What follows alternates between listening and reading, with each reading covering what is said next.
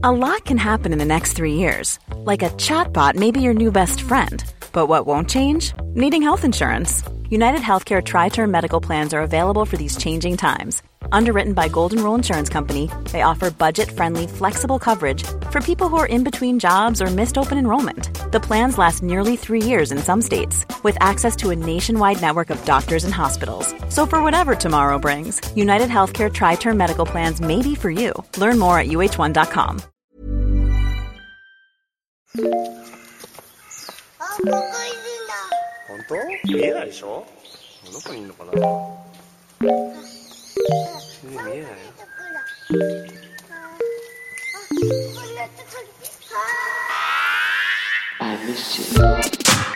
What's good, Internet? It is April 24th, and you are listening to Waypoint Radio coming to you live from Lobby 1, Brooklyn, New York. This is so much of an intro. I'm trying to This get is- energy again. It's Monday morning. I'm trying to keep two Mondays in a row. High energy. Okay, all right, I'm all for it. Danica, I need to hear more energy. Oh, I'm all for it. I'm I'm still You sound sick, sick. but I'm here. Monday, baby. You, you missed the Waypoint bus this Radio, morning. baby. This morning I took an L, but tonight I'll bus back. There it is. Uh, Rob Zacny also joining us. So happy to be here on? Monday. Oh my god, my energy level is through the roof. Do you see how happy I am roof. to be here, Austin? Please don't fire me. He, he's Yeah. happy. Okay. uh, it is Monday, April 24th. I am Austin Walker. Joining me, Rob Zacny, Danica Herod. D- Danielle is in a meeting with a union, I think. She's, She's our union she's our rep. union rep. She's got to rep us. Yes. The union. I'm she not is in the she union. is on a table right now holding Union above her head.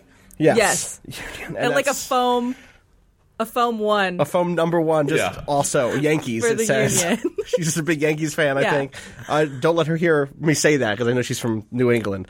Uh, Patrick taking a day with the fam, Mm-hmm. which is always a good idea. So glad that that he's getting some some time to uh, I don't know drive. Mm-hmm. What do dads do? Sh- hang out, play ball. They play ball. He's playing ball. He's playing ball with his baby. With his baby. Hey, catch baby, and he throws. This is, what type of ball is it? A baseball, football? It's probably like a s- like a small like a tennis ball, It's like a tennis small ball. Hey, baby, soft catch, ball. and then he throws the tennis ball. Yeah, yeah, yeah. And then baby goes like, caught and it. she's like, I got it. Yep. Um, Jessica is going to be. She's going to be Very small, the- but- she's going to be a pitcher. I think you just described like the pilot episode of Pitch, by the way. I think that's Like uh-huh. True. yep. Rob, how's it going up in Boston? Oh, not too bad, not too bad. Had a, uh, I had a magical Sunday in which I ran into literally everybody I used to know in Boston who has since moved away. Oh, it was like a there was a wedding up there. And Yeah, but I didn't know that. the woods. And so I was just like in a bookstore having coffee, and I run into a couple friends, and they're on their way to meet literally everybody I used to hang out with on a regular basis, like six years ago. Uh, and so it was a very strange, one of those very strange days where you slip back into all the old routines you had with your with your Yeah. old group before all your lives like Yeah. changed enormously and got really freaking complicated. yeah, that's nice, or it can be nice as long as tho- those routines Mm-hmm. are positive. They they they Were they absolutely were. or- This was this was definitely like a good thing and not like a sad Springsteen song. Okay, I live for sad Springsteen songs. Well, you are you are a Jersey It's like when I that's like when I go home. I, it's it's I'm a Jersey boy and it shows, which is also the first lyric to my favorite sad Springsteen song. I think. Danica, how was your weekend? My weekend was was fine. I've been sick for uh going on nine days now, but It's too long. You I'm should- almost there. I'm almost done. Uh huh. I didn't leave the house for over a week. Like I didn't step outside. So all weekend I stayed home Just and crammed inside with all that sickness. crammed inside with all the sickness. I'm. You could say I'm down with the sickness. Here it is. What, did you fall into any bad habits over your nine days stuck inside? Did you, any old habits come back? I made a lot of pancakes and I played a lot of Minecraft. That sounds so. That sounds okay. I ate so many How? pancakes. Wait. How? When was the last time you played Minecraft seriously? Um, I actually I, I go back to Minecraft like at least once every six months Yeah. or so, and I'll play for like a just- week or so. Are you on vanilla Minecraft? Yeah. Or are you like modded out? Are you? No. Okay. No I'm, mods. I'm vanilla, no mods. Okay. My computer can't handle anything. I can't have any nice shaders. You can't have like a cool witch's broom or like No. that's that's my favorite thing I've ever done with Minecraft. Well, uh, uh, I've done a couple of favorite things, which is like I really like maps that are like quest maps or that have like a story or whatever. Um, but I also just like buy, getting not buying, but like downloading a big mod pack that's like, oh, 15 different mod packs are in this one super mod pack, and then be like, all right, go, and Yeah. then some shit happens that you just don't expect because uh, you don't know what the mods are. So like, I definitely I was playing with a friend of mine once. And we had a, a big mod pack in, and we were just like exploring, and we came to like a uh, like a castle with like castle grounds and like a, a tower where there was a lich at the top and like we went through the whole thing it was like a dungeon and at the end i found a recipe for a flying broomstick i was like that's not I was like, oh, well, you have to cast the spell with the, you have to draw the circle on the ground with the chalk. Yeah. And then you have to get, like, the five hairs of the five. And, like, what are you talking so about? not Minecraft. It's so not Minecraft. It's Minecraft. so good, But it was so cool to be like, because it felt like finding a real Yeah. magical, like, recipe Mm-hmm, or something. It was like, oh yeah, I have no idea what any of this bullshit is. Like, okay, cool, and that was a really n- nice feeling. Minecraft so. is good, and they keep adding shit to the game. Mm-hmm. So, like the map I'm on right now, like I keep finding a bunch of ravines, and uh, I just went to Hell last night, and there are a bunch of like new enemies that I've never seen before, and I found some castle in Hell that I was like Good. sprinting through, and um, fought a bunch of blaze and got a bunch of blaze rods. Minecraft is good. It's good. I Are you like are you a builder or are you more of like an explorer? I am so bad at building. Like creative mode is not my not my thing. I like to hunt Uh-huh. and I like to by hunt I mean just like walk up to some pig that's then you're in like, there and just kill it. Yeah. Um I like fighting enemies and I like to like explore. Okay. So Rob, mining you- mining is my shit. I love to mine. Have you done any Minecraft? No, your time? and because I, I always sort of felt like so the Minecraft ca- like craze took off. It kind of felt like you were divided into two classes, right? Like you were either one of those like industrious creative souls who is like I'm recreating the Commodore 64 inside of Minecraft. or Yeah, yeah. you were just some kind of like miserable taker who was just like playing adventures and like building castles in Minecraft. And like that's not creative. That's not the point of Minecraft.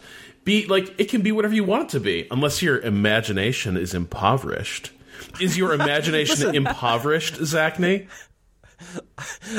Rob, the, there are two words in Minecraft: mine and craft. Yes. you can either be craft or you could be mine, and like do mining, and that's it. That's fine. That's okay. You can take. It's in the name. That's the good thing about uh like being on your own server with friends. Like Yeah. I am not for like public servers where there's a ton of rules and people come and they grief your shit and they steal from you because that's happened. I'm way more into like being on a server with your friends and just like doing whatever you want. Also, Rob, I'll send you a very inspirational Twitter video of a Minecraft rap um, No. where a kid is just no, like wrong. Minecraft or Mine Diamonds, Minecraft, Mine Diamonds, yeah, and he does a dance. It's really good. It, it'll inspire you, you know. I definitely feel inspired. Okay, good. Monday, baby. Speaking of going to hell, we're here now. Uh, no, uh, speaking of castles and finding castles, I actually been playing a game that I mentioned like once or twice. We've covered it on the site. Uh, it's called Unexplored, and it's like the game I most want people to try to play because I feel like it's one of those things that's it's been a very busy first front of the year, and so little PC games don't get noticed very much. Um, Jack de Quidt wrote about it for us in his column a couple of weeks ago, uh, and I hadn't played it at that point. I read, it, I was like, oh, that sounds good, but it also sounds like the sort of thing where. Jack is uh, a very evocative writer. I aspire to like paint pictures the way Jack does in my writing, and I know that sometimes in doing that, you can present a personal take that that reflects your real experience, but that might not reflect what other people have with a game. Yeah. I've also hit that obviously with Stellaris in the past and other games where I'm like, I've had a, an incredible experience. That doesn't mean that you will. Sorry, but I finally got around to playing Unexplored, and I've settled into like um, a mode with it where it has become my go-to. I have 30 to 40 minutes to kill at night and I'm trying to wind down and I want to play something. Um, it is a roguelite. Uh, in in the kind of um, I guess it's it, in my mind it's a little closer to traditional roguelikes in that like it's a dungeon exploring game. You're supposed to go deep into a dungeon and find a, an amulet or some bullshit and bring it back, and then you win. Yeah. Uh, and you have like a strength stat, and you you don't really have a ton of stats, but you do have a strength stat, and then like a, a set number of inventory slots and stuff like that. Uh, but it's an action roguelike in that you're you're in direct control, and I may have mentioned this briefly before. You're in direct control, and it's really smooth and fun, and like the combat is really precise and really deliberate. It kind of has that that thing that like Souls style games have of like okay, every move counts because there's a cooldown after every attack. But the thing that's really incredible is just the way that the dungeons are generated. Uh, so the big thing with it is all of the levels of the dungeon are generated all at once. Mm-hmm. Whereas traditionally, a lot of roguelikes have a thing where it's like, oh, you go into a level and it generates the dungeon of that level. In this, it does them all at once and it knows what's like 12 levels down. Yeah. So that means that it can like start to almost like it can kind of like lead you uh, into that stuff. It can kind of like show you the barrel of the gun in a sense. So like on level three, I found a, a book that says the fucking the Marine Magus. That guy is real trouble. I'm like, oh, I don't want to fucking deal with the Marine mages. And like level four, Well, you're gonna deal with the right Marine at some point. At level yeah. four, I find a thing that's like. Uh, a water sigil, and like, okay, well, if it's the Marine mages, I bet he has water spells, so I can I can forge that into my armor, so that when I eventually find him, I'll be ready to fight him. Yeah. and like bit by bit, So and it's, like, then setting you up. It, it sets you up, and then it also does that just because it knows the Marine mages is there. It dropped the water sigil at level four because it knows that I can use it to build armor. Do you know what I mean? Mm-hmm, So that's like the one way it does that, and it also just does like lots of good hub worlds. And the, the big thing for me, the thing that stuck out the most over the last week of playing was that it really communicates geography in a way that a lot of roguelikes don't. Most roguelikes feel like box room, connect to box room, connect to You're box not- room. And you're also not like paying attention or No. looking to pay attention to that kind of stuff. No, you're like Like, going into a room and killing the monsters and going to the next room and killing the monsters. Especially like top down traditional roguelike style stuff. And in this, there was this moment where I came into a new level and I stepped out and it was just a huge field of snow. And then there was like a smaller castle inside of that field of snow. This is why I thought of castles when we were talking about hell and castles and uh, and like oh wow like it feels like I'm in the fields outside of this castle and then I can go forward to it. Like I've never felt like in, in an open space in a roguelike like this before. I've only ever felt like the Binding of Isaac style like here's the room you're in or even the even you know I I I've played a ton of rogues uh, roguelikes over the years. Even things like Dungeon Crawl like you feel like okay I'm in a room and then there's another room next to it. Yeah. Or here when I finally got to the the Marine Magus, like oh, it's a huge underground cavernous lake, and the whole center of the level is a lake.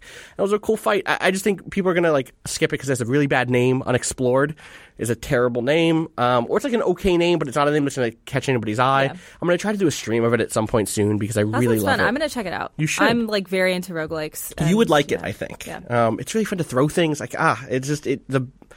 It just feels good. It, It just feels good. Uh, speaking of Stellaris, though, Yeah. Rob, you told me you were still you were still playing that. and That surprised me. Yeah, um, it, You seemed not down on it, but you seemed like I don't know. Where are you at? So the thing I wrote last week was in part driven by two things. One, uh, the internet's insatiable need for content. But two, the fact that we had an interesting con- like watching how you related this to Stellaris sort of made me reflect on like why I didn't have that relationship with it.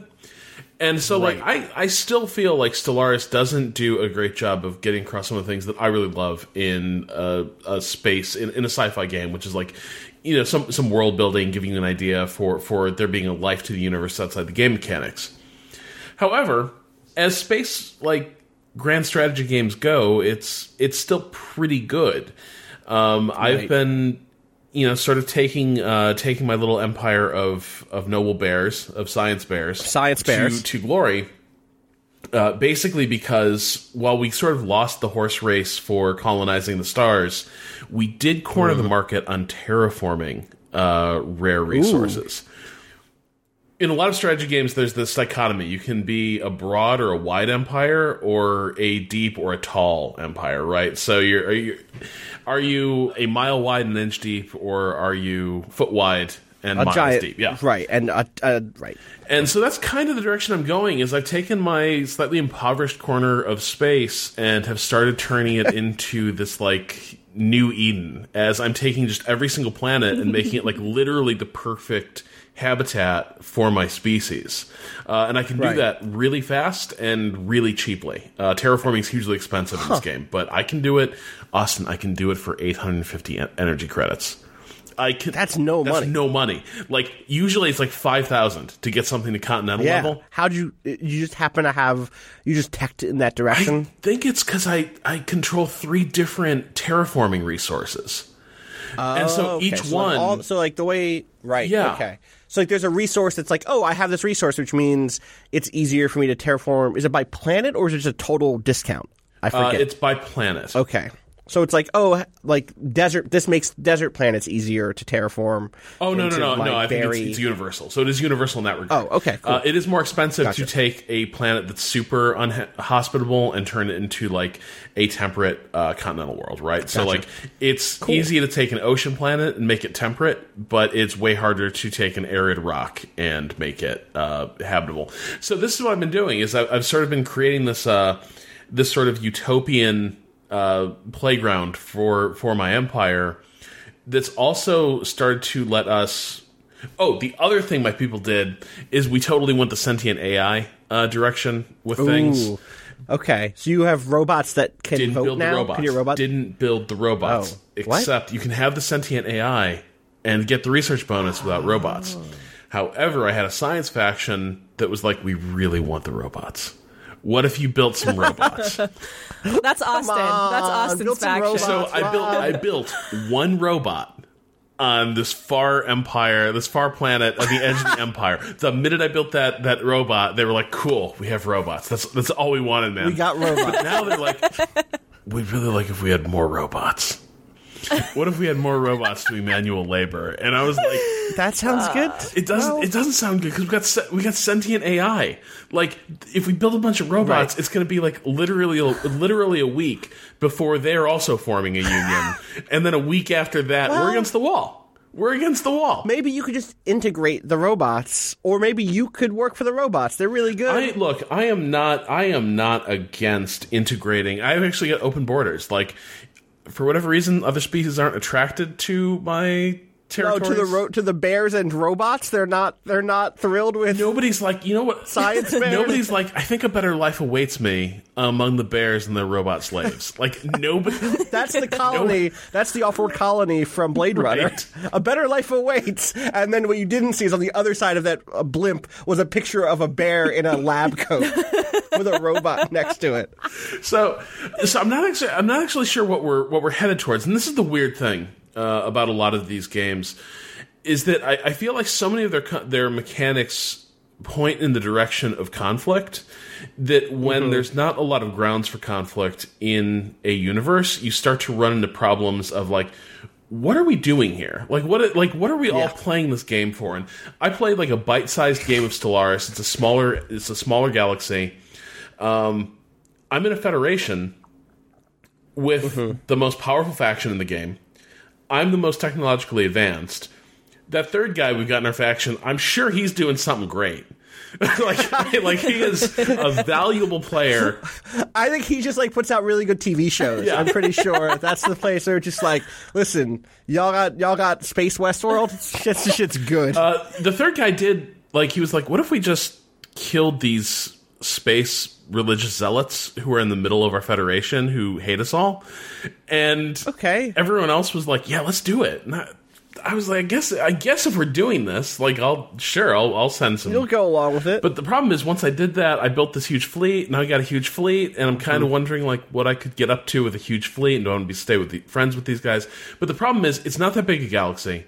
I'm in this huge like alliance where we all love each other, and and there's no conflict for you that is like engaging at this point because you keep resolving any problems that come. right. So now I'm just basically, I think, playing for. Is this your first time through? Is this the first like this is the deepest you've gotten into a Stellaris game? It might be. It's definitely the most, I've, the deepest I've gotten since launch. Since, like, yeah, launch. like I missed Yeah. all the in between patches. what I will say is, I think that Utopia, the most recent update, was like all about making the mid game more interesting. The end game, there was always a chance to get interesting because they have like, uh, I forget what their terminology is for it, but basically Crisis, like, I oh, some, the crisis, right? Galactic crisis, where like, oh yeah, something goes bad. That could be that your AI becomes like hyper sentient and hyper aware and build themselves into a future like Terminator state. Um, or it could be weird creatures come out of a void somewhere. And I'm hoping your game gets to one of those sooner than later because those tend to be like the thing that the Federation butts up against. Like a strong Federation can butt up against that and not be prepared for it. And like even though like you're able to mop the floor with all of the space zealots and all of your you know the the uh, hyper capitalists who are trying to like use their banks to bury your federation. Like, oh, yeah, those guys aren't a problem. You're strong enough to deal with them. But when the void talkers come through the dark gate, like, oh fuck, like our our fleet is not big enough for the void talkers, and then and then you have to deal with those. I don't think they're actually called the void talkers. I forget what they're actually. But I called. mean, that'd be good if they were. Speaking of void talkers, really quick, I want to shout out a new podcast Oh yeah, by. Motherboard. That- shout that out. Motherboard.vice.com obviously is our website here at Vice about technology and Mm-hmm. science and and culture Hackers. and hackers. What else? What else is uh, the, Uh, the putting environment? putting Switch uh, controllers up your butt. Okay, we're gonna move on. That now was that you an said that one. This uh, there's a new podcast coming out. It's called Science Solved It. It is a a quote a deep dive into the world's greatest mysteries that were solved by science. It's brought to you by the Motherboard staff. It's hosted by uh, staff writer Kaleigh Rogers. I know this because I was on the first episode, and the first episode, briefly just a setup, is about the bloop. Do you know what the bloop is? Um, I I know because I I watched the trailer. Okay, Rob, do you know about the bloop? I have no idea. Is this like a '90s kids show thing? Yes. No. Oh.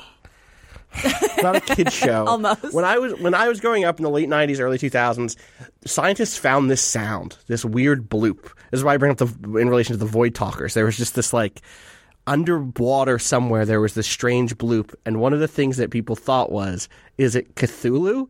Uh, and so I'm on this podcast talking about Cthulhu, and I think we have a clip that we're going to play in in uh, a second. Yeah, right, hold your question until you hear the promo in which I talk about Cthulhu. I was sure it was Cthulhu. That might explain why one of the most prominent theories surrounding the bloop came from the world of horror sci fi master H.P. Lovecraft, the sea monster Cthulhu. To learn more about this creature, I spoke to Austin Walker. He's the editor in chief of Vice's gaming site, Waypoint. Austin is well versed in a lot of pop culture, and that includes literature like H.P. Lovecraft, who created Cthulhu. Or is it Cthulhu?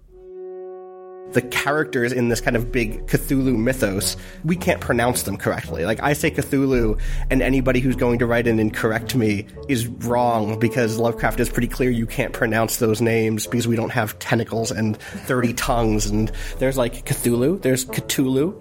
The CTH can be just like Cthulhu. However you pronounce it, Cthulhu is an unimaginably massive sea creature that featured in Lovecraft's 1928 short story, The Call of Cthulhu. When the bloop became public, Lovecraft fans couldn't help but make the connection between this loud, unidentified call from the deep and their favorite Lovecraftian creature. It's not like, oh, it made a bloop. The descriptions of the sorts of sounds it make are- generally are related to in terms of effect. It and other old gods, the old ones, whatever the deep ones, whatever you want to call the various creatures of Lovecraft's mythos, make sounds that drive people mad, that obsess people, that are unexplainable, that can't be related to other categories of sound that we already have. In that way, like the bloop is again a perfect fit part of why young teen Austin loved the Bloop story. Was like, ooh, it could be anything.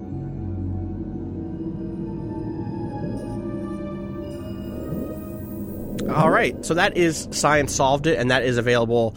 Uh, there's a there's like a preview episode that you can go subscribe to right now on all of your podcast purveyors.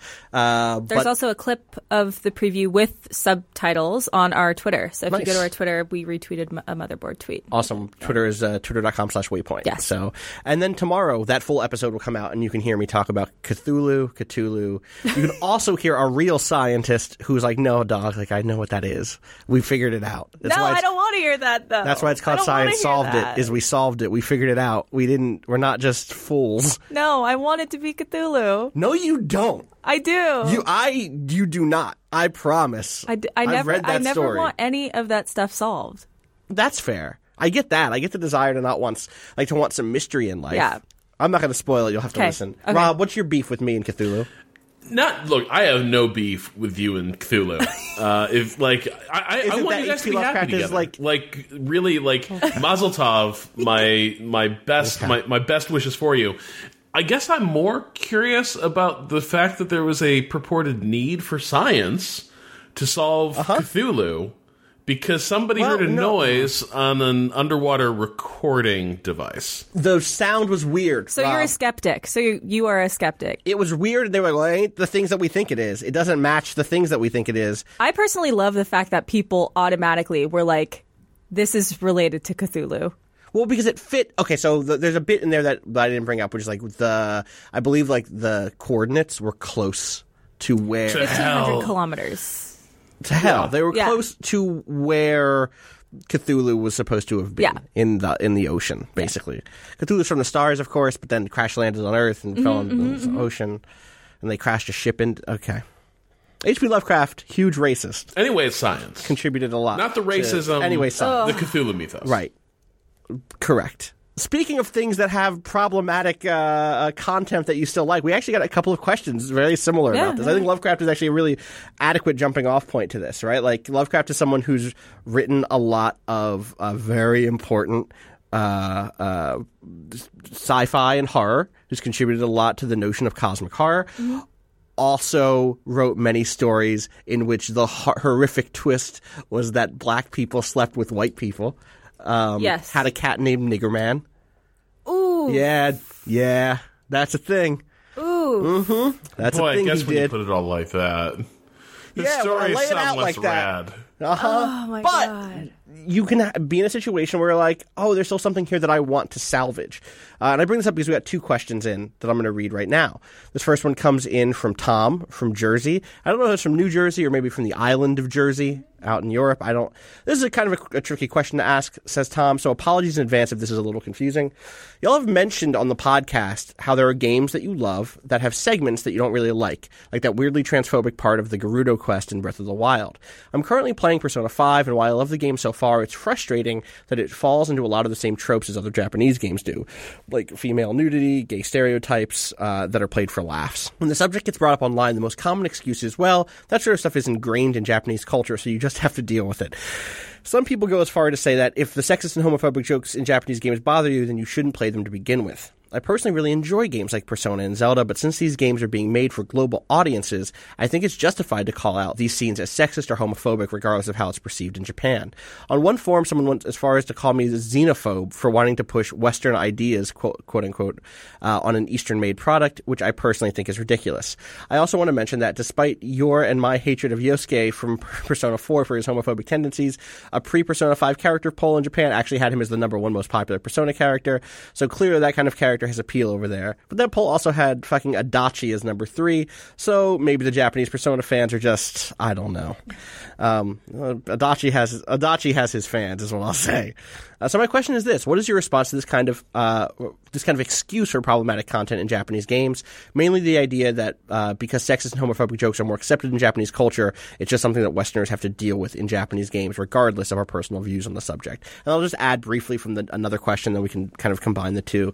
I'm not going to read this whole second one though. Um, but Erin from from Dublin in Ireland writes that uh, the, she's also playing Persona 5 right now with with her boyfriend, um, and that like it has satisfying gameplay and cool characters and awesome music, but also gay panic, transphobia. It's constantly sexualizing its female characters.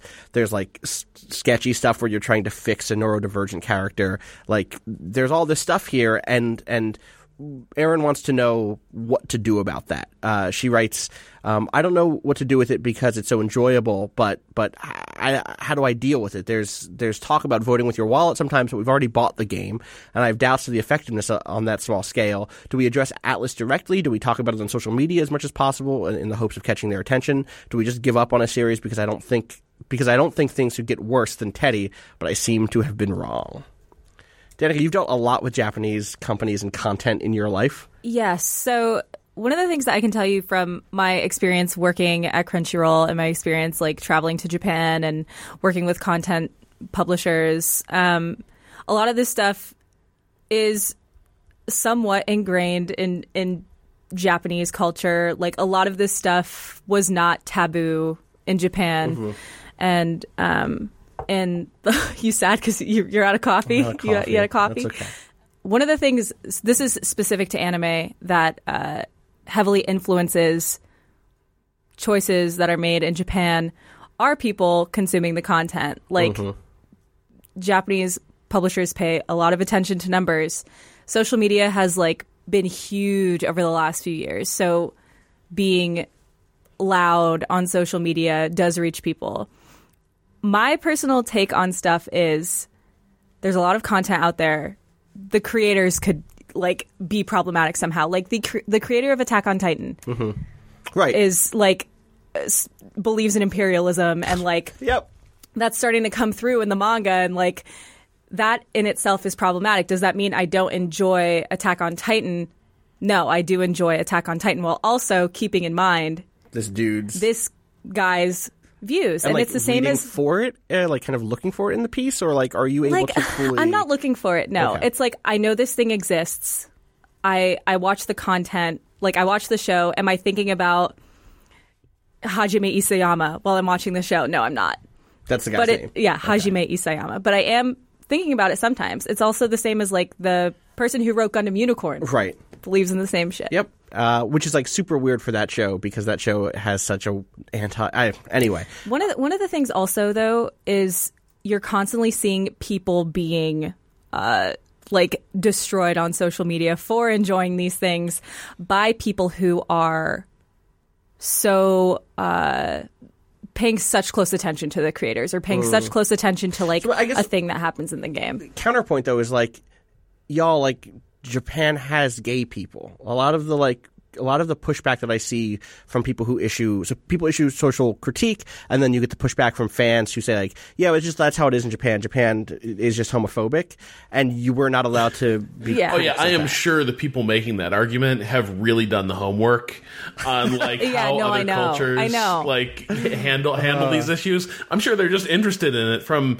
an anthropological standpoint and appreciating the diversity of peoples and beliefs on this beautiful planet. Yeah. Also, stuff in Japan has gotten much better over the years. Right, like, that's the that's the actual thing for me. Is like there's actually a really uh, from from the research I have done uh, when these questions come up, like uh, a, a kind of um, emerging and exploding queer scene in Japan. Oh, yeah. where like incredible people are doing incredible things, and the sort of notion of like, oh no, that's Japan doesn't have an issue with that right now, quote Yeah. unquote, is like very disturbing to me. my friend my friend and her girlfriend just got their like same sex partnership certificate like the other day Mm-hmm. which is something that is only recognized in like a certain number of wards in Japan wards or like counties Right.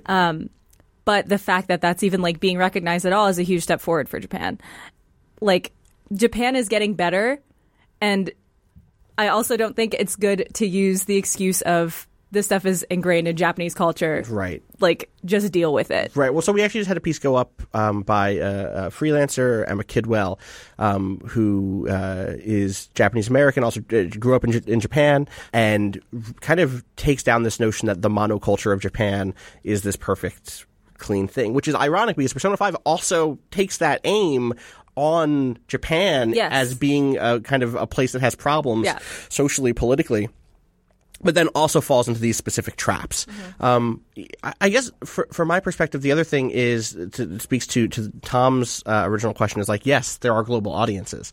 One of the things, the first things that I wrote, I think that got eyes on it was a piece about Animal Crossing, um, a new leaf for DS, and the fact that I had to literally tan in that game to have dark skin. I had to like spend hours underneath the sun in that game in order to make my character's skin match mine and then maintain that. It was really weird. Um, but a lot of the case that I heard was like, well, you're American. This game doesn't apply to you, basically. Like, yeah, but like Americans buy this game. We're part of the consumer base, and Nintendo. It's Nintendo. They're it ain't like Nintendo don't They're know. not making games strictly for Japanese audiences. Like, Um, regardless of what people think, like content is not being made only for Japanese audiences. They want to sell this shit uh, Totally. all over. And then when Animal Crossing Happy Home Designer came out, you could choose skin color. Yeah. And and so like to me like uh, And what do you think? What do you think? right went like, I- into that? I think that they went into like thinking about what their global audience looked like and and a small way in which they could appeal to people like me Mm-hmm. and, and other people who wanted to have black and brown characters. Um, and I, I don't think that that's too much to ask for from a company that's providing you something.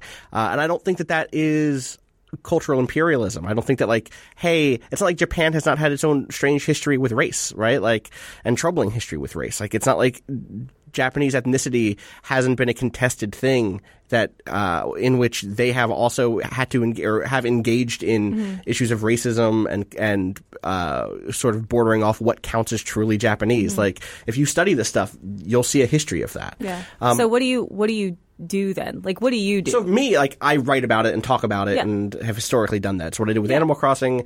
It's it's what I do when I play something that's like, oh, I really love this thing, but here's this really big problem. Because the thing is, like, I fucking adore Animal Crossing New Leaf. Like it was, I only did that because I loved playing that game and wanted to keep playing that game and wanted to see myself reflected in that world. Um, so I do my best to speak out about that yeah, stuff. yeah, yeah.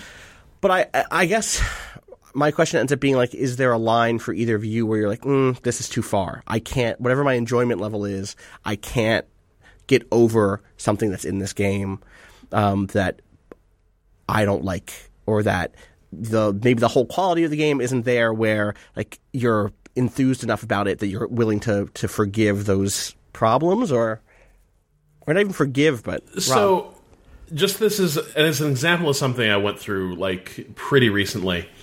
Uh, I like cars. I like racing games. I used to be really into uh, Top Gear. Like, mm, and Jeremy fair. Clarkson was a pretty witty commentator on cars and a decent and a decent writer, and I was able to write off a lot as tone deafness sure. until it became clear that after a certain point he'd heard the critiques he just didn't give a shit and neither did anyone else involved with that mm-hmm. show and then i get, like took a couple years off and i thought i was i thought i was past it and i didn't really you know i was i was willing to sort of deal with them on so, uh, on their terms almost or i tried to make that bargain and i was feeling a little nostalgic and i gave their show on amazon a shot the grand tour. And within like 10 minutes i was like oh this is unbearable. Like because one because it turned out that once you saw it once you once you realized that it wasn't obliviousness it was complete indifference and to a degree almost glee in like sort of wallowing in the stereotypes and the laziness that the entire thing became tainted now there was no single joke there was no single goof that they could pull that you couldn't also Right. read all these other meanings into it and for me that's that is the moment where like it truly breaks for me is I think I can play something like uh, right now I'm working through Persona 4. I can play that and like deal with the fact that you, uh, Yosuke is is kind of clueless because one the character is is clueless as hell, so you can always say, well, that guy's an idiot.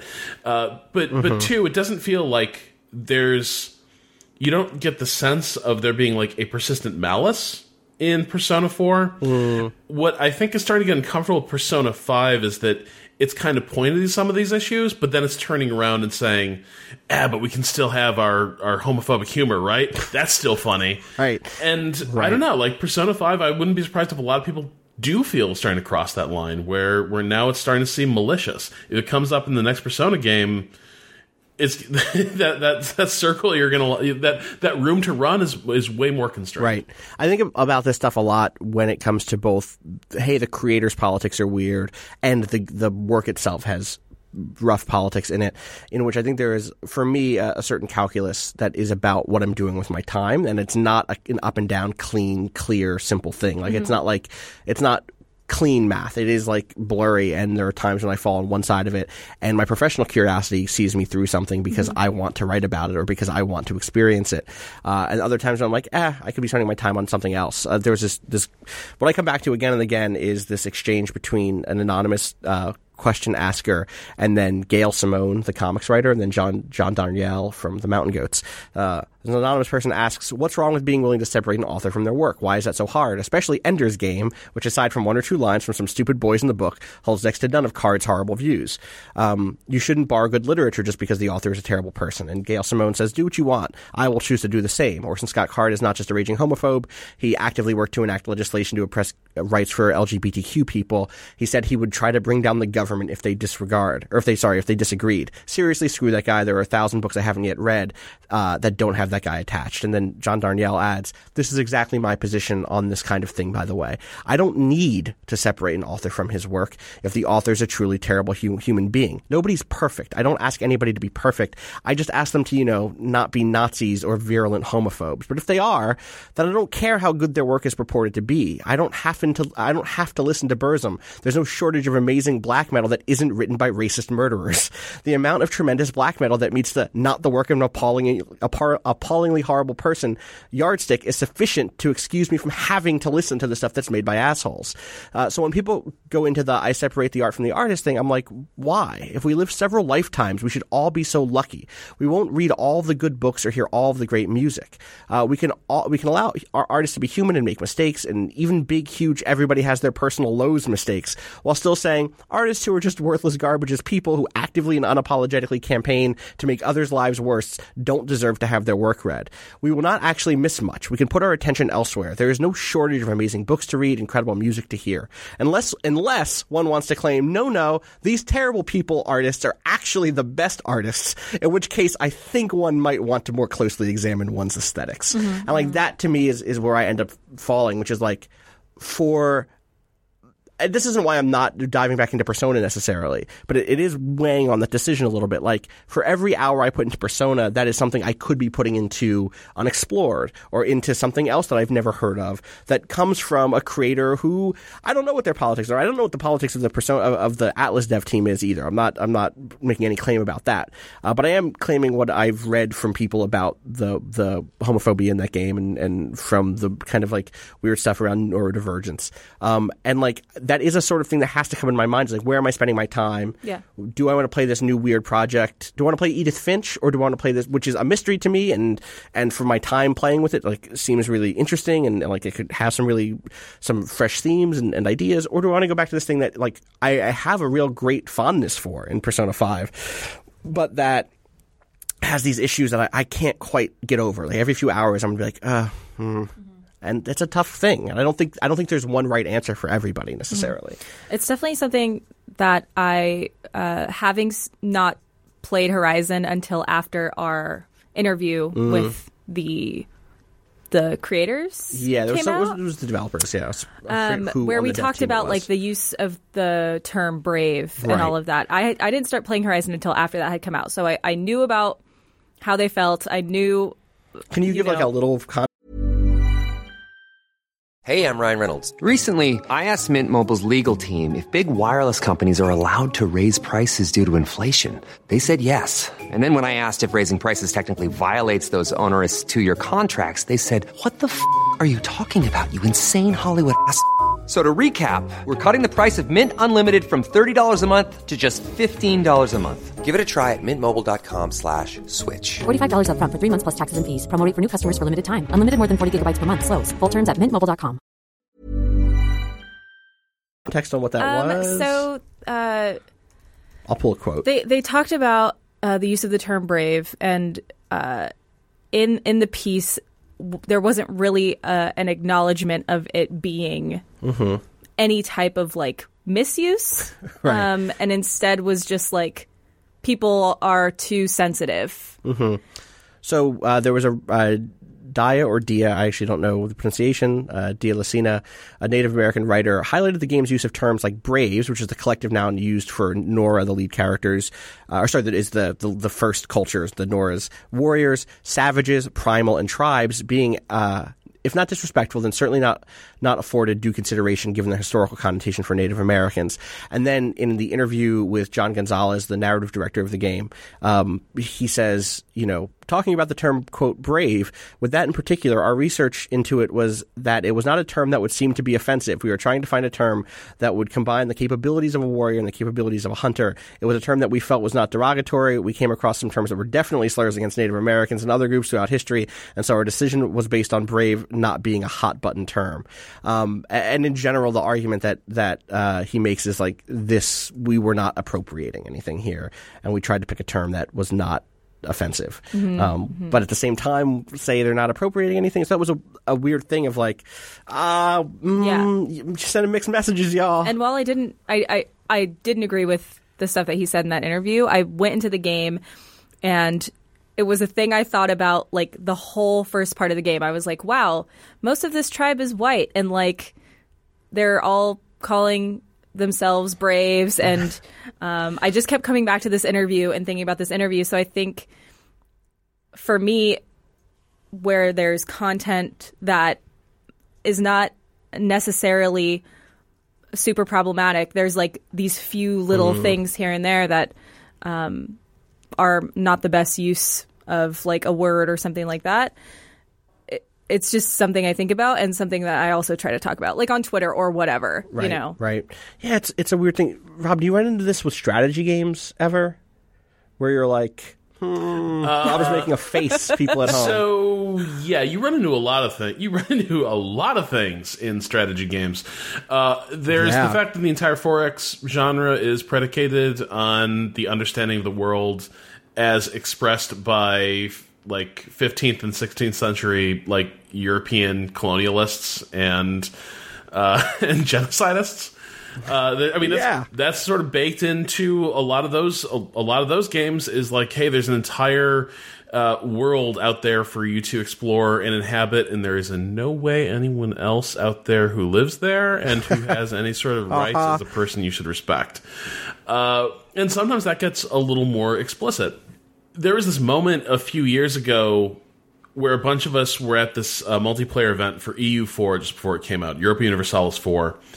And I was talking to Paul Dean uh, from uh, Shut Up and Sit Down, a great board gaming show on YouTube, and a really sweet guy. Like, Paul is one of the gentlest souls uh, you'll ever meet.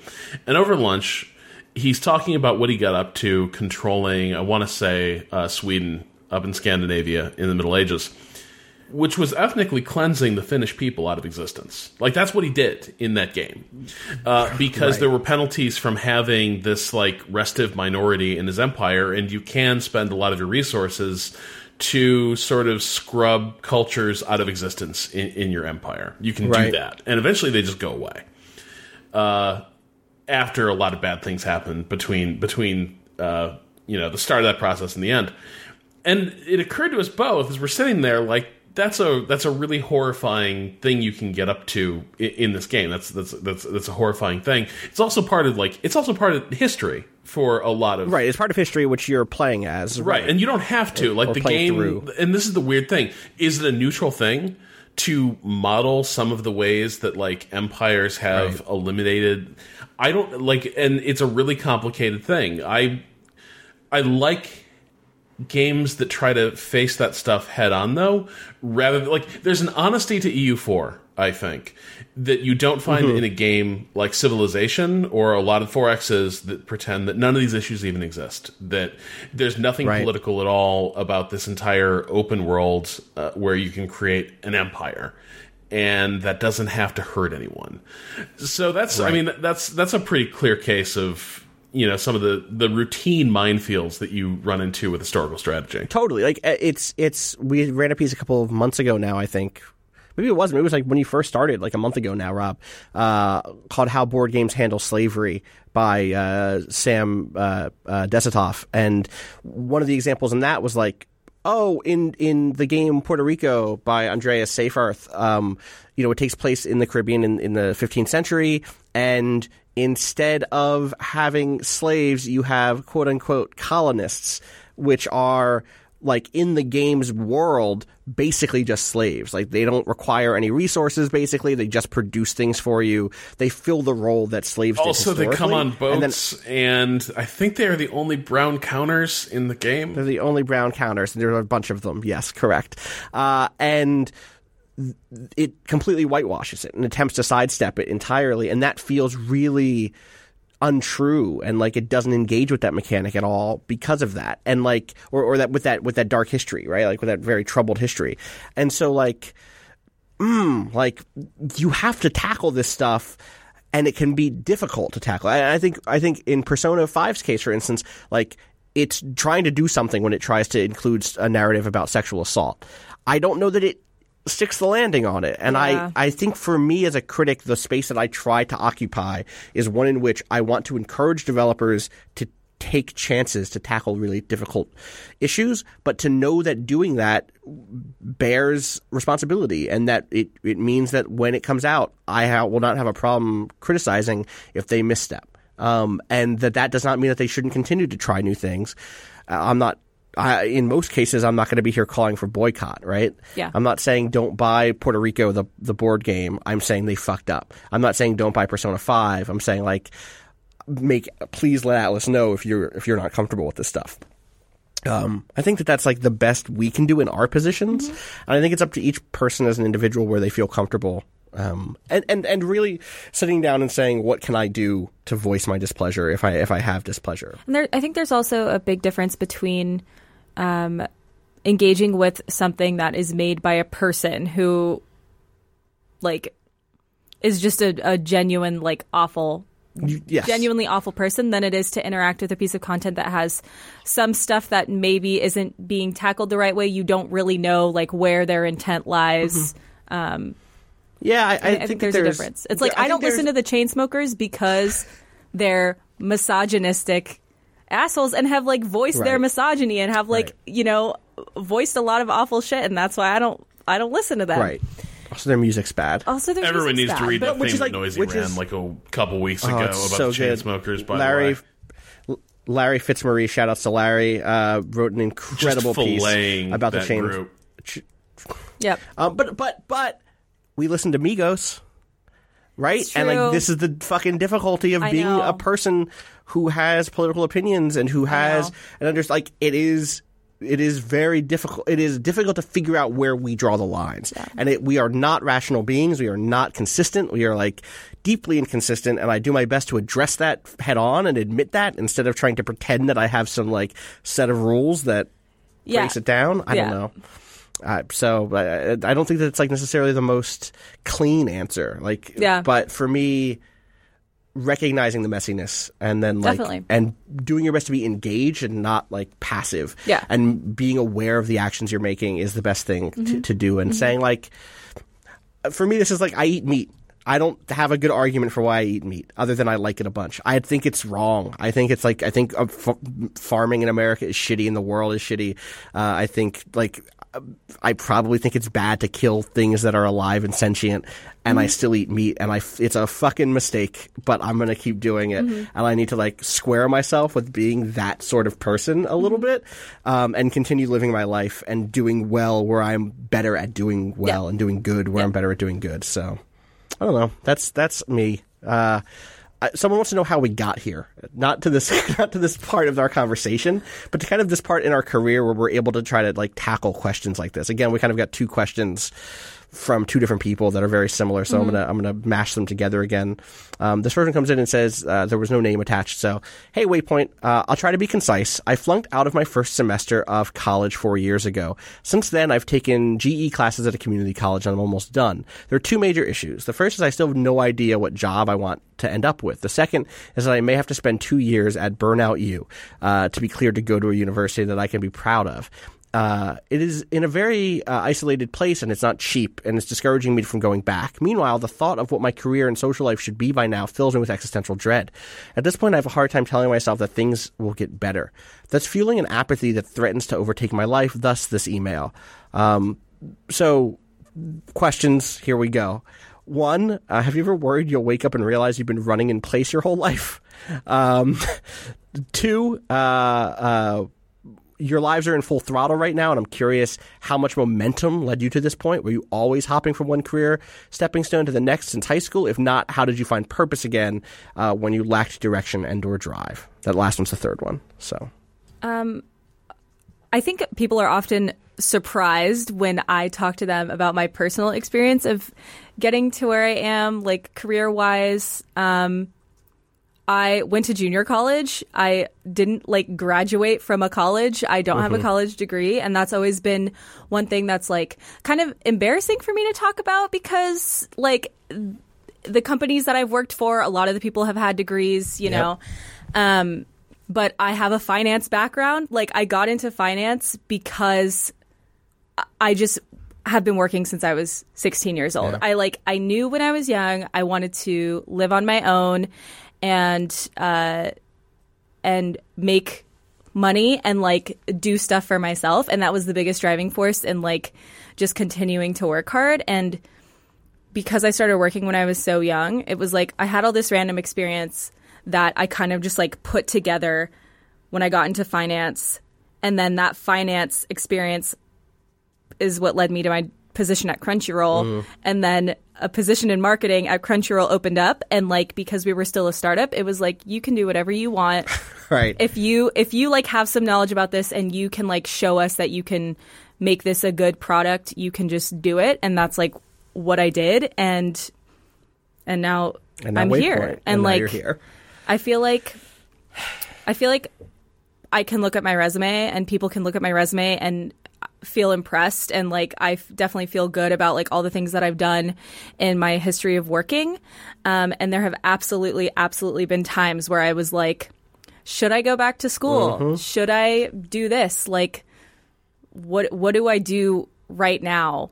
And I think uh, for the most part, I haven't really ever had like a really strict plan for Yeah, you don't know where I was going in go, 10 and years. and that has always worked out for me. Like Yeah. I'm big on like taking risks and uh, like if an opportunity presents itself, like going for that opportunity. Obviously, like weighing pros and cons and Mm-hmm. stuff like that, but. Uh, I've I've always been relatively impulsive up until I was about 25, and that always worked out. Totally. So Rob, what was your path like? Have you had? Did you have like a ten year plan? God, that you no. Hit, Um, or are you?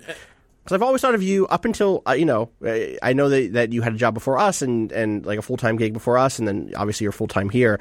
But for years, I thought of you as like one of the hardest working freelancers in video games, um, which is a fucking hustle, Yeah. man. It's you gotta you have to bust your ass. Yeah, like I, at first, I'm not entirely sure this email wasn't sent by like past me. Uh, like this, this might actually be like True. someone, yeah. Same. yeah, same. No, same. Uh, same. No, and and I think so. There's something really pernicious that happens around the time you turn 20, which is that mm-hmm.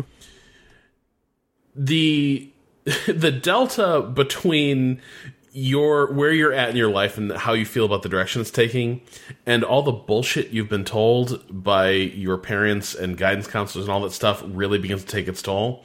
Because throughout your teen years everyone is telling you that you need this 10 year plan uh-huh. and that like oh that you know what college you get into is going to determine the course of your life. Well what you do with that college education is going to determine the course of your life. It can have an uh-huh. influence. But the thing is standing at the other side of my 20s there was no map. There was no like we i was i was off script by the time i was like i was 22 and then i was off script again when i was 26 or, or 27 like life is confusing and complicated. And what i have learned is that you don't necessarily make plans. You just try to do things that will maximize your, your good options.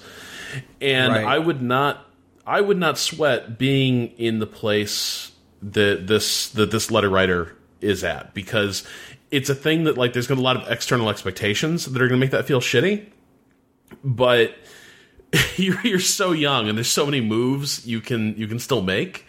Uh, and if you just keep maximizing your options and opening doors eventually things begin to break your way What do you mean by that when you say like maximizing options? Okay, so the reason I was pretty successful as as a freelancer, uh, and I don't say that, that to like I'm not trying to boast. It's a very difficult job. You're bragging. I get it. it's a very difficult job to You're- make a, a living wage, uh, and it's an even more difficult job to make sort of a middle class income. And I managed to do that. But the thing that uh, that I, I did that I learned throughout a lot of that process is that you never want all your plans and all your direction to be hanging on one or two things going your way. The best, the, the place I was happiest to be was sort of standing in the middle of a lot of interesting and intriguing directions for me to go, and then committing to one, following that until more options opened up, and then seeing, you know, taking that survey again. Like, never, like, I never felt like I, I had arrived anywhere. I never felt like there was an end goal I was heading towards. For me, the thing that really interested me was always being in that place where it's a lot like in Heat, where uh, where De Niro's character is It's never always. have anything you can't you know you, you can't walk out walk out on. Yep. That that was kind Yep. of that was kind of my approach. Like always be in that position that if something goes wrong, you know what your next move is. That was that was me. Mm-hmm. Yep. Yeah. it's really hard. So you know, someone actually brings this up in the chat and says being open to opportunities is hard work in itself. I Oh, yeah. spent most of so I graduated from undergrad in 07 and then was unemployed for a year and then did a bunch of jobs that I hated um, and then tried to get into games writing and it was miserable and broke and that was a decade ago right? That was that was a long time now and I spent a lot of time I got out of college actually I left college thinking that I was hot shit because I did okay in college. Like, I wasn't even like a straight A student or anything. You know what I mean? Like I did well in my field. I did well in philosophy. I got into grad school and then got hyper intimidated and was broke and dropped out. Um, and then and and sold myself on the notion that like what I want to do is work because that was an easy way for me to compartmentalize the depression I had about dropping out of grad school. Um, and then I worked my ass off to just try to like get my name out there and the thing that I will say that's sort of connected to you your thing on, on opportunities, Rob, is like try to build relationships with people that that you respect. Um, and what that means is not pestering them necessarily, but it does mean willing to be visible.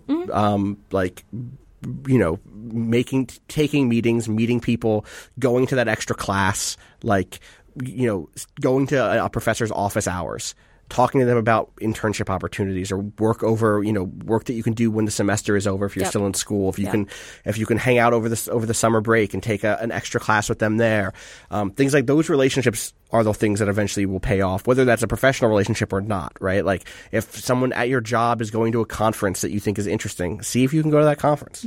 Um, if there's a project at, at your office that's interesting, do that. If you're working retail, I worked retail my whole life. I My worked retail when I was young, too, yeah. absolutely. And so, like the thing, the things that I learned from retail were like how to talk to people that you don't know, how to be comfortable speaking with people, how to sell someone something, and that often does not mean how to sell them jeans. It means like how to sell them the idea that you How to sell them on things. Right, exactly. general. And then also, how do I look at numbers and how do I work my head around projections and like Mm-hmm. what we're doing down the road? When I worked at a comic store, it was like, well, what's selling, what's not selling, what's going to sell, what's going to sell, uh, obviously. Um, and like that stuff is is when you when you give yourself the interest in those things, you can develop those skills that can pay off way later. And those aren't even skills sometimes. It's just i again, you know what what Fox here said in the chat. It's about it's about opening yourself up to the possibility that you could do that sort of thing.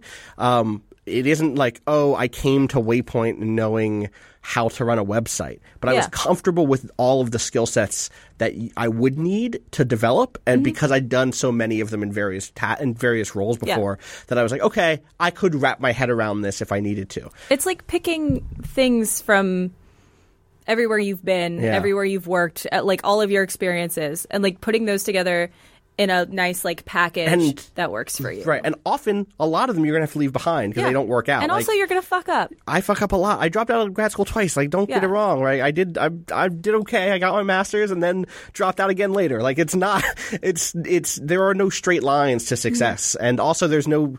There's no like gleaming thing called success I, for most of us anyway. I don't Yeah. think. I think I've done. I'm very grateful. I'm very. I'm very.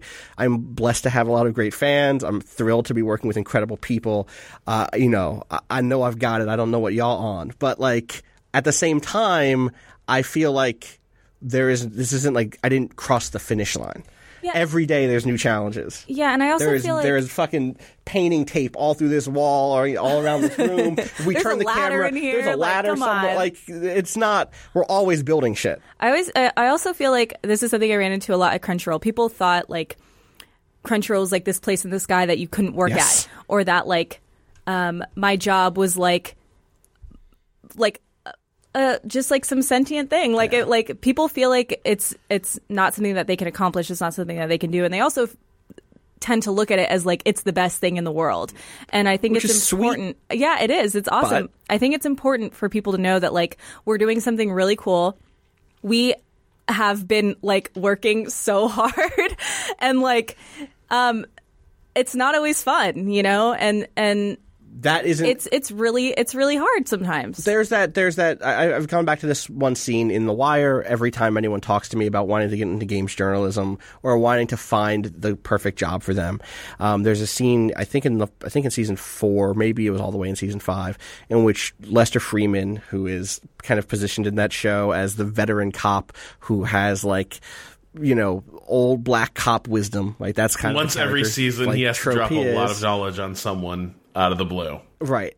Exactly. and in this case, it's it's Jimmy McNulty, the the fuck up, think who, I think I knew ultra which one this is. persistent, uh, uh, who who is like basically we're gonna bust this one wide open, Lester. We're gonna we're gonna save the city, right? And and Lester Freamon's like, and then what? Like, you think there's gonna be a parade and Jimmy then everyone's gonna McNulty say, Day. Jimmy McNulty Day, exactly.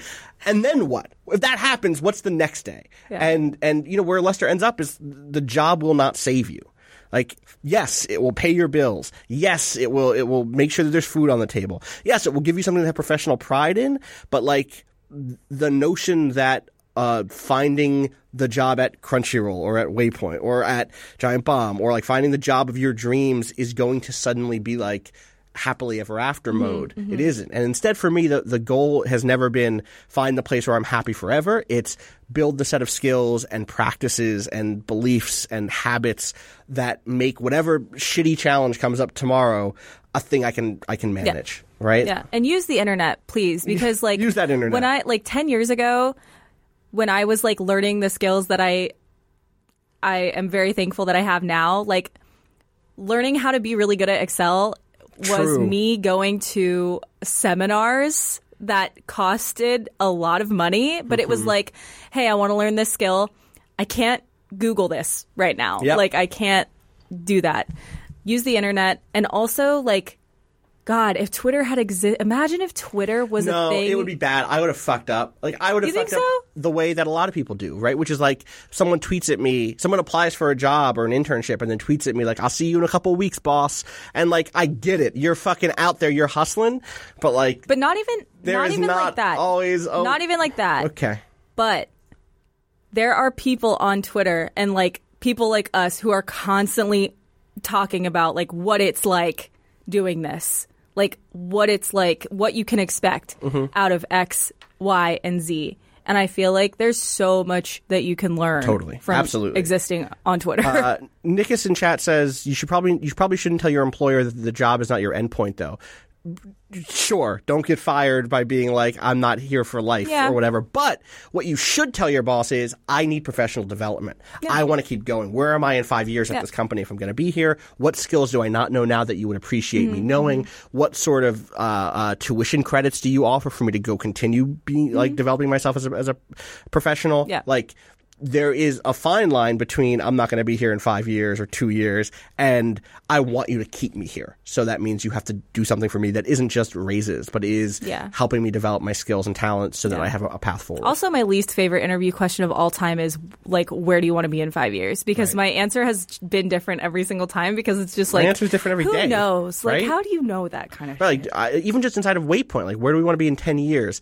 God. Good question. We'll figure it out I along the don't way. We have a bunch of options, and Yeah. we will do what Rob said, which is follow them, uh, follow, you know, dedicate ourselves to one, follow and see what else opens up. But like, there's a, a famous thing that's said internally advice, and I will let you talk, Rob. Rob is like itching to talk, which is you can do anything here. Don't try to do everything, or else you won't get anything done. But you can do anything. You just have to find that thing, and then Yeah, don't. Tr- yeah, don't. Austin, dear Austin Walker, don't try to do everything. Uh-huh. I do not that you don't. Not that you It's- don't get anything done, but Uh huh.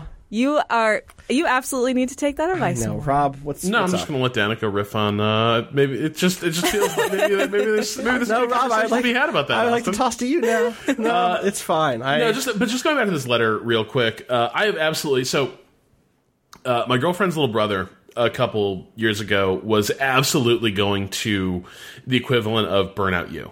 and he was in this place where he was like, "What the fuck am I doing with my life? Like, what am I doing in this place? Uh, I'm not sure I'm learning anything here. Uh, it's cost. It's going to cost a lot of money. It's going to cost the family a lot of money." And I was just phoning it in, and he was on the ledge and i was sort of told like by everyone in the family like hey could you just tell him like encourage him to stick it out because like he really needs to get this degree so he can go to college and not end up stuck in a shitty job. All the stuff, you know, all the stuff you say, like this is why you need to go to college and all this. So I take him out, and we're sitting in this hotel lobby. Uh, he's, he's he's having this visit with us, and I take him out, and I give him the pitch. Like he's telling me all this stuff, and as he's telling me like what's going on at the school, by the way, the more I'm thinking like, oh shit, he does kind this, this sounds kind of stupid. Like what? This doesn't sound like a great program. Mm-hmm. But Right. I tell him like stick it out. Like you just you just got to stick it out. You'll you'll write it out, and that'll open some doors for you. Go get your college degree, and then you don't have to deal with this bullshit, and you'll have all these options. He was like, "Cool, yeah, you're you're right. Yeah, I'll I'll definitely try that." He did not try that. He like he he politely listened and completely bailed out of the program and sort of plunged into the unknown to do what. And it turns out I was completely full of shit. Uh, and everyone in the family was utterly wrong about what he needed to do next and what the best thing for his life direction was going to be. Like, at this point, like, he's got a really, really successful business, like, building, like, doing Twitch production and stuff, but not like for Twitch. He's like an independent contractor and he makes he like he makes more money than I do. He like instantly became like a really successful producer and a really knowledgeable one. And it turns out he was the best judge of like what his talents were were capable of doing Right. for him. And there's always going to be someone older and more responsible who's going to come in and say like, "Look, I know this sucks, but you just got to eat your med- you just got to swallow your medicine and pay your student loans." Right. And sometimes they're just fucking wrong. And if it doesn't feel right, you just gotta you, you just gotta go with the direction that does. Totally. I, I think that's like roll with it. Yeah. Uh, so I'm gonna hit one more little one, and then we'll, we'll wrap. We're going a little long today, but not that long. So this comes in from Jonathan, who says, um, "Thanks to the crew for all your hard work. The podcast is one of the consistent little joys that keeps me grounded. When I was in college a few years ago, uh, I drunk texted a friend about starting a podcast and a website about games. Although my friend has always wanted a place in games media, for me it's always been a pretty fun hobby. It was fun to brainstorm the things we wanted to talk about, writing articles, streaming, and so on. We kept this up for about a year before we moved on to other things. After that year of work, we'd peaked at about 15 YouTube subscribers and a whopping 33 Twitter followers. After a few months, it became clear, to me at least, that our takes weren't interesting enough or presented well enough to stand out in the crowded field that is gaming content. My question is, what value do you think there is in creating content that nobody is seeing? Are there any reasons you might recommend creating content to someone who doesn't necessarily foresee or desire a career in it? I figured that as professionals, you might have experienced times when you were figuratively speaking, uh, figuratively speaking to an empty room. Did you get anything out of that experience beyond a stepping stone for your present career, Jonathan? Uh, yeah, I got a lot out of it, right? But like that, that might sound easy for me to say from here, but like the first post I wrote on Clockwork Worlds, which was my old blog where I wrote about games, was about Bientôt l'été, the uh, game from God. What did they? They just made last year. They made that game about being a maid in a fictional South American Oh, oh, uh, Republic. Oh my God, what is the name of that developer? Tale of They had that whole blow up. Tale of Tales. My first blog post was about that. Let me tell you, Bientôt l'été is a game in which you walk around on a French beach. No, you walk around a, a, a holographic simulation of a French beach while you're inside of cryogenic sleep in a, a, a, a spaceship, and then you like go into a cafe that's on the beach, mm-hmm. and you use words that you picked up from the waves to flirt, but also kind of like insult somebody across the internet and play chess, but you're not really playing chess. You're just kind of moving things around on a table. Okay. it's like This is a lot to take in. It's like a new wave cinema, like very you Art. know, alt. Uh, uh, very art game, right? Uh, I love that game. I was writing that for me and four other people. Like, don't get it twisted. I knew that from the jump, right? Like, w- when I wrote about Christine Love's Even Cowgirls Bleed, like, I know the audience for that is very small. Not that Christine Love doesn't have great fans, but at the time it was like, you know, she had done she had done some other games, but like this is a little side twine game she had made. Not a lot of people are going to read this.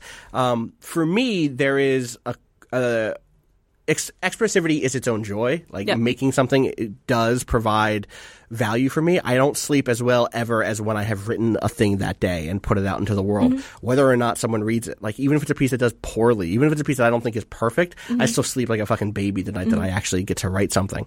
Um, and the the thing there for me is just like if you're getting enjoyment out of making a thing and you have time to do it, it's fine for that to be your hobby. Like let that be your hobby.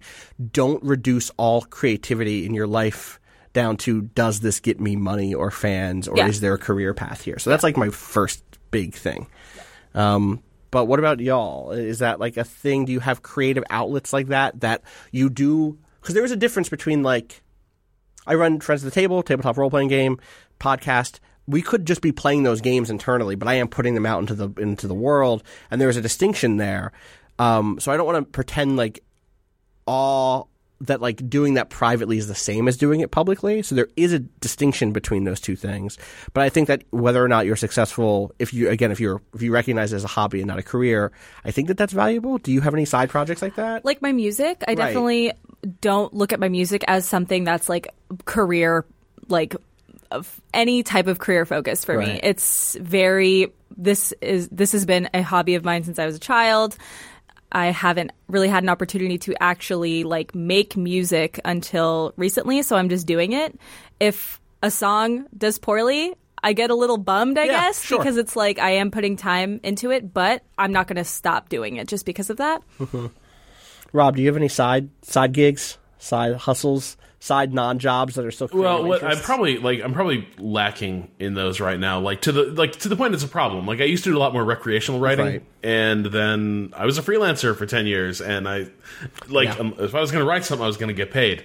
Uh, so I'm I'm probably feeling that lack a little bit. Like I'm on three moves ahead. I host like this this podcast about strategy games. Right. Still, still feels pretty work adjacent. What I'm not doing, and Yeah. what I was doing like 10, 15 years ago, was like trying to write novels and you know that kind of thing. And I used to do that pretty regularly, uh, and nobody ever saw that stuff because, boy, like the third act, it's just really fucking hard, guys. It's really difficult.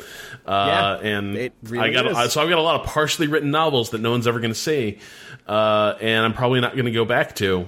But I think there's were those valuable for you? Did you enjoy the time you spent writing them? Do you do you regret it at all that you didn't that you spent the time writing them given that you didn't finish, or are you glad that you wrote them? Anyway? There's only one I regret not finishing, uh, but Okay. I am glad I wrote all of them, including the the ones that are dog shit, uh, and most of them were. Right.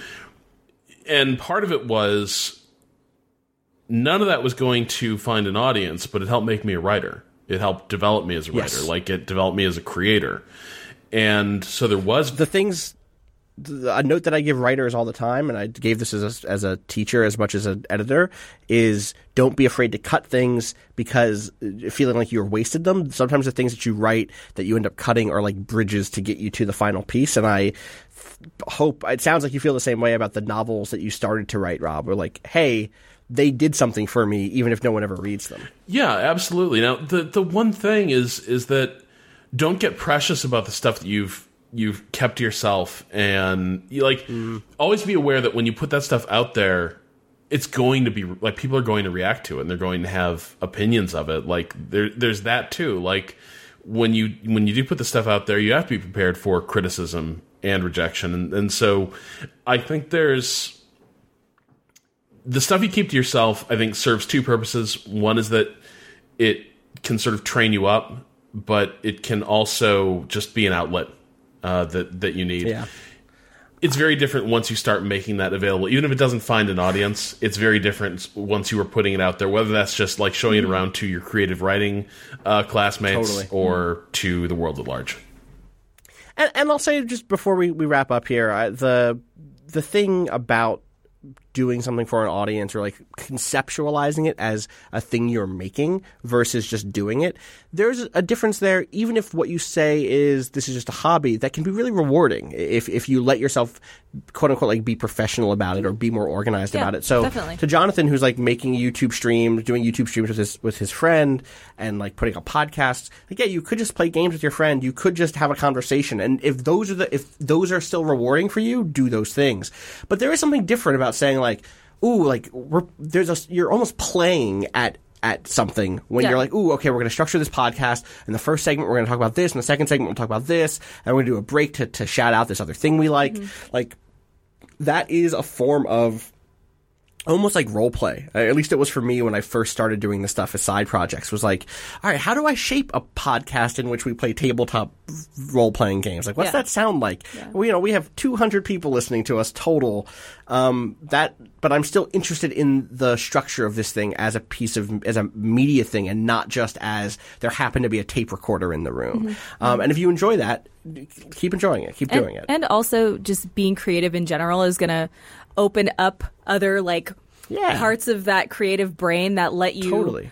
create stuff different. Like making music, I feel helps me with my writing or uh, making a plan to make like a YouTube video will help me in some way be motivated to create music. I think it's just beneficial all Totally. around. Yeah. Yeah, I think it's a it's a important to to do do these creative things, regardless of whether or not they're going to be. Again, the job will not save you, and Mm-hmm. I want to live in a world where we're not necessarily always looking for our hobbies to save us Yeah. financially either. We should be allowed to play and, and let that be its own thing. So, all right, if you have questions, you can send them to gaming at vice.com. That's correct. Gaming Yes, at vice.com. gamingadvice.com. Uh, make sure you use question in the subject. Yep. Danika, where can people find us on the internet? People can find us at twitter.com slash waypoint, facebook.com slash waypoint vice, instagram.com slash waypoint vice, Tumblr is waypoint vice. We're on Tumblr. We're on Tumblr, yeah. Wow. I posted our I posted about our playlist. Hey, you can find There the music that we're listening to um, on Apple Music and on Spotify. If you search Waypoint's Weekly Rhythm Action, that's our weekly playlist. It's updated every week, uh, new songs in rotation. Um, be sure to listen to those. We have some some Kendrick, Some and- bangers in Yeah, there this we have we have some good stuff on there. Um, and you can find me on Twitter at Danika Harrod. Rob, where can people find you on the internet? Uh, they can find me at Twitter at Rob Zacny. at Twitter at, At Rob Twitter, at Zacny. Rob Gotcha. No, at Twitter's no at, At Twitter's Jack. somebody else. I think that might be that Jack guy. I don't know. Yeah, Uh, it might be that Twitter.com slash Rob Zacny. There you go. And people can where can people listen to Three Moves Ahead, which you Uh, mentioned? three moves ahead.net. There it is. And I'm Austin Walker. You can find me at Austin underscore Walker on Twitter. Austin Walker Games on Facebook is the same thing as the Twitter, but if you're not on Twitter, Yeah. you can go to Austin Walker Games on Facebook. I'm Yeah. getting really quiet now. shout outs to Tim Barnes, who you can find on Twitter at Tim Barnes451. Our podcast producer, shout out to Dylan Coburn. Shout outs to bo en, who lets us use the track Miss you. off of the EP Pale Machine. Find out more There about that go. at waypoint.zone slash B-O-E-N. It doesn't work if you go to waypoint.vice.com slash B-O-E-N. That's not how URLs Yeah, that's not work. that's not how it works. I, I own waypoint.zone and I added a thing where you Mm-hmm. go slash B-O-E-N. It'll work. I don't know if that'll work if you go to popliopals.moe slash B-O-E-N. I bet it won't work. I don't think it'll work if you go to culturalmarxism.club slash B-O-E-N. I don't think it'll I work. forgot we have culturalmarxism.com. Yeah, I don't know if it'll work if you go to bastionfucks.com. Yeah. Yeah. And also, what's Slash the dot biz or something? There's a dot biz we, now. We have a lot of stuff. We have a lot of stuff. Lots of things. Lots of things, lots of big rings. Shouts Um, out. Shout outs to, to everybody. We're going to do a couple more streams this week. Uh, obviously, Permadeath will happen. I'm going to put up votes for new difficulty mod- modifiers in per- Permadeath. I still have two lives left. I haven't lost a life in a long time. Please lose a life. I'm good. I'm waiting for you to lose a life. I need leave it to happen. I fought a big old stone person and I beat him. I'm being on the stream this week. All right, you can be on the. I'll make it a little bit more tough. week. We also have a very special. Um, we're going to be premiering an album uh, this month from uh, one of our good pals on Weird Twitter. That's true. Uh, can't can't tell you yet, but I'll tell you soon. And uh, that person will be here on Wednesday to premiere a song, and on So like Facebook Live. on Facebook Live. Cool. And um, on Friday, we're going to be doing a stream with creators, the Creators Project. We're going to be attempting to stream the new Rick and Morty VR Yeah, game. We'll see if that can happen in here. We'll, We're going to move the couch out. We're going to go all out. I'll move it out personally. Damn, I'm, strong. I'm strong. That's going to do it for us this week. On that note, Danika Strong. Catch you next week. Catch you Friday. Peace.